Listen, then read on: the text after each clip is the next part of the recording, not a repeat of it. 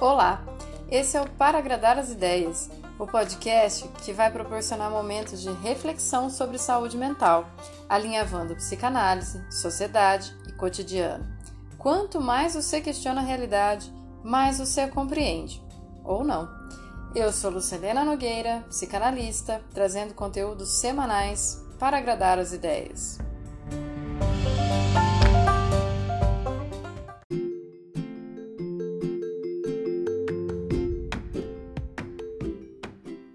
Segunda temporada.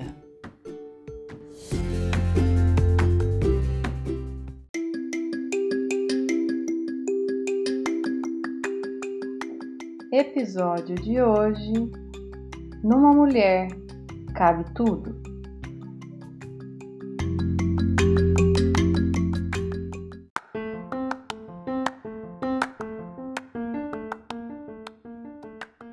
Oi. Eu fiquei um pouco enroscada aqui com o Dia da Mulher e acabei não conseguindo soltar o episódio como eu gostaria. Mas, no fim, é bom ter um pouco mais de tempo para maturar as coisas, né? Voltada nisso e pensando que no ano passado eu fiz a saga de Uma Ilha Deserta para te apresentar umas perspectivas do feminismo, esse ano o episódio do Dia Internacional da Mulher vem mais direto. Até porque a gente vive sobrecarregado e não tem tempo de ficar floreando as coisas, né?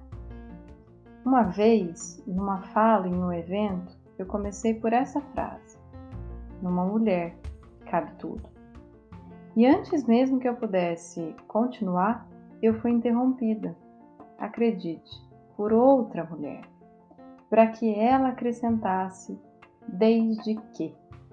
Poxa, mal usei meu espaço e tome cotovelada? Como bem disse Lacan, a mulher não existe, justamente porque ela foi construída pela perspectiva masculina. O que se espera de uma mulher é que ela seja o apêndice masculino. Tá bom, a costela. Eu adorei os cartazes do Dia da Mulher. Eu não vim da sua costela, você que veio do meu útero. Mas será que essa disputa não é muito fálica? Muito podres poderes velhos conhecidos, o discurso patriarcal de pós, propriedade, autoridade. Talvez por isso eu tenha tomado essa cotovelada. Quando somos subproduto de um homem pronto, não somos nada além de um lugar onde se cabe tudo o que esse homem espera. A mãe, a esposa, a sexy, a compreensiva, a delicada, a calma, a louca, a puta, a brava, a frígida, a isso, a aquilo, a... Horas. Percebe que é uma perspectiva em que a mulher não se narra por si mesma, mas pelas suas multitarefas e papéis? A gente consegue fazer tudo ao mesmo tempo. Homem não sabe. Claro que ele não sabe. Ele não precisa, porque deposita na gente. E olha a costela aí. Tem muita mulher que acha que isso é uma vantagem, sem se dar conta da sobrecarga. Loguinho, o nossa, como eu sou foda, vira, hum, nossa, como eu tô fodida. A maioria das mulheres que ontem tiveram que fazer disponíveis para luta, eventos, mesas, palestras, posts, podcasts e toda a parafernália possível para ninguém abaixar o volume da nossa voz, estavam exaustas. Tentando fazer o movimento mais forte, mas pessoalmente arrasadas pelas próprias histórias pessoais. Seja pelo desgaste da pandemia, a sobrecarga de trabalho, a maternidade que está do avesso, a falta de tempo de descanso ou simplesmente uma autocobrança para parecer bem, mesmo sangrando enquanto luta. Se você não se considera feminista, volta lá na saga e depois ouve esse episódio aqui de novo. Se você já se considera feminista, vem comigo. Vamos ver as armadilhas que ainda estão postas sobre nós e desarmar arapuca por arapuca. Não sem riscos, claro. Com o feminismo não é sobre atacar os homens. Esse episódio será aqui, ó, tete a tete, eu e você. Como é que a gente está abraçando cada uma de nós e de outras mulheres que, quando deixam de ser apenas papéis e lugares, existem, nas suas particularidades e realidades super diferentes. Numa mulher cabe tudo. Porém, enfiaram tantas tralhas em nós que de tão ocupados a gente não esvazia para poder viver a própria experiência, tentando sempre cumprir meta, exigência que não atende a gente ou que não inclui a gente de uma forma acolhedora. A gente sempre está assumindo uma coisinha a mais. A empoderada, a estudiosa, a perfeita, a guerreira, a forte. Percebe que é sempre mais e nunca um alívio? E a gente tentando ser essas daí, vai esquecendo que pode estar pisando em outras, de nós mesmos. Só pra gente se dar conta, vem comigo. Seu feminismo consegue ignorar que o seu ex arrumou outra e sem você dar conta do que isso significa, acabou se sentindo menos mulher? Seu feminismo conseguiu te proteger de julgar a nova mulher? Seu feminismo conseguiu te proteger de olhar para o posto de mulher dele? Seu feminismo já quebrou barreira da rivalidade, em que se uma amiga fica com seu ex, você automaticamente fica puta com ela e perde a amizade dela por causa daquele cara que você nem queria mais? Seu feminismo inclui prostitutas, mulheres em situação de rua, mulheres em uso abusivo de drogas, mulheres presas, muitas vezes pelo B O dos parceiros, mas também as que roubaram, mataram, traficaram ou fizeram qualquer coisa que a justiça já sentenciou e é por isso que elas estão sendo punidas, presas. Fui longe demais? Então vem aqui para dentro de casa. Teu feminismo divide e respeita os direitos trabalhistas da sua diarista, da sua babá, da sua manicure. Ou vira e mexe, você reclama que ela chegou atrasada, pede para ela acumular uma tarefa sem você acumular um pagamento, tipo pedir para a diarista deixar um bolinho pronto, a babá arrumar umas gavetas, ou a manicure refazer aquela unha que você topou enquanto estava indo embora, mas ela tinha acabado de trabalhar.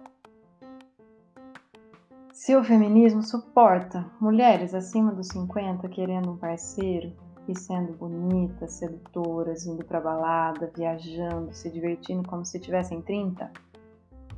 Só de pensar nessa comparação de idade, será que teu feminismo tá funcionando? Teu feminismo dá conta de mãe solo, que tem N diversidades para resolver e muitas vezes não querem ficar sozinhas nesse lugar de mãe, e saem em busca de suas pequenas felicidades e prazeres, na balada, na faculdade, em outras relações, em viagens sem filhos. Seu feminismo acolhe uma mulher solteira dentro do seu grupo de casais. Seu feminismo pensa nas mulheres aposentadas que sustentam sozinhas suas famílias com pouquíssimo, mesmo depois de terem dedicado anos da sua vida, provavelmente trabalhando em casa de família, sendo tratada como quase da família, só para ficar até mais tarde, receber as roupas que já não serviam mais, levar aquela comida antes que estrague, aceitar um panetone barato e ainda assim sentir que foi considerado. Seu feminismo alcança uma mulher negra com uma bolsa grande dentro de uma loja de pequenos objetos, sem desconfiar dela. Seu feminismo aceita que aquela amiga antes casada com um homem agora se interessou por mulheres, mesmo que ela nunca tenha dito nada sobre o assunto antes, porque nem ela se autorizava. Seu feminismo tem paciência para acolher outras mulheres que batem no peito dizendo que não precisam do feminismo, porque elas já são empoderadas, já ganham seu salário, tomam seu anticoncepcional, que as feministas conseguiram para elas, são consumidoras, tal como os homens, e pensam ter direitos iguais, desiguais, já é suficiente.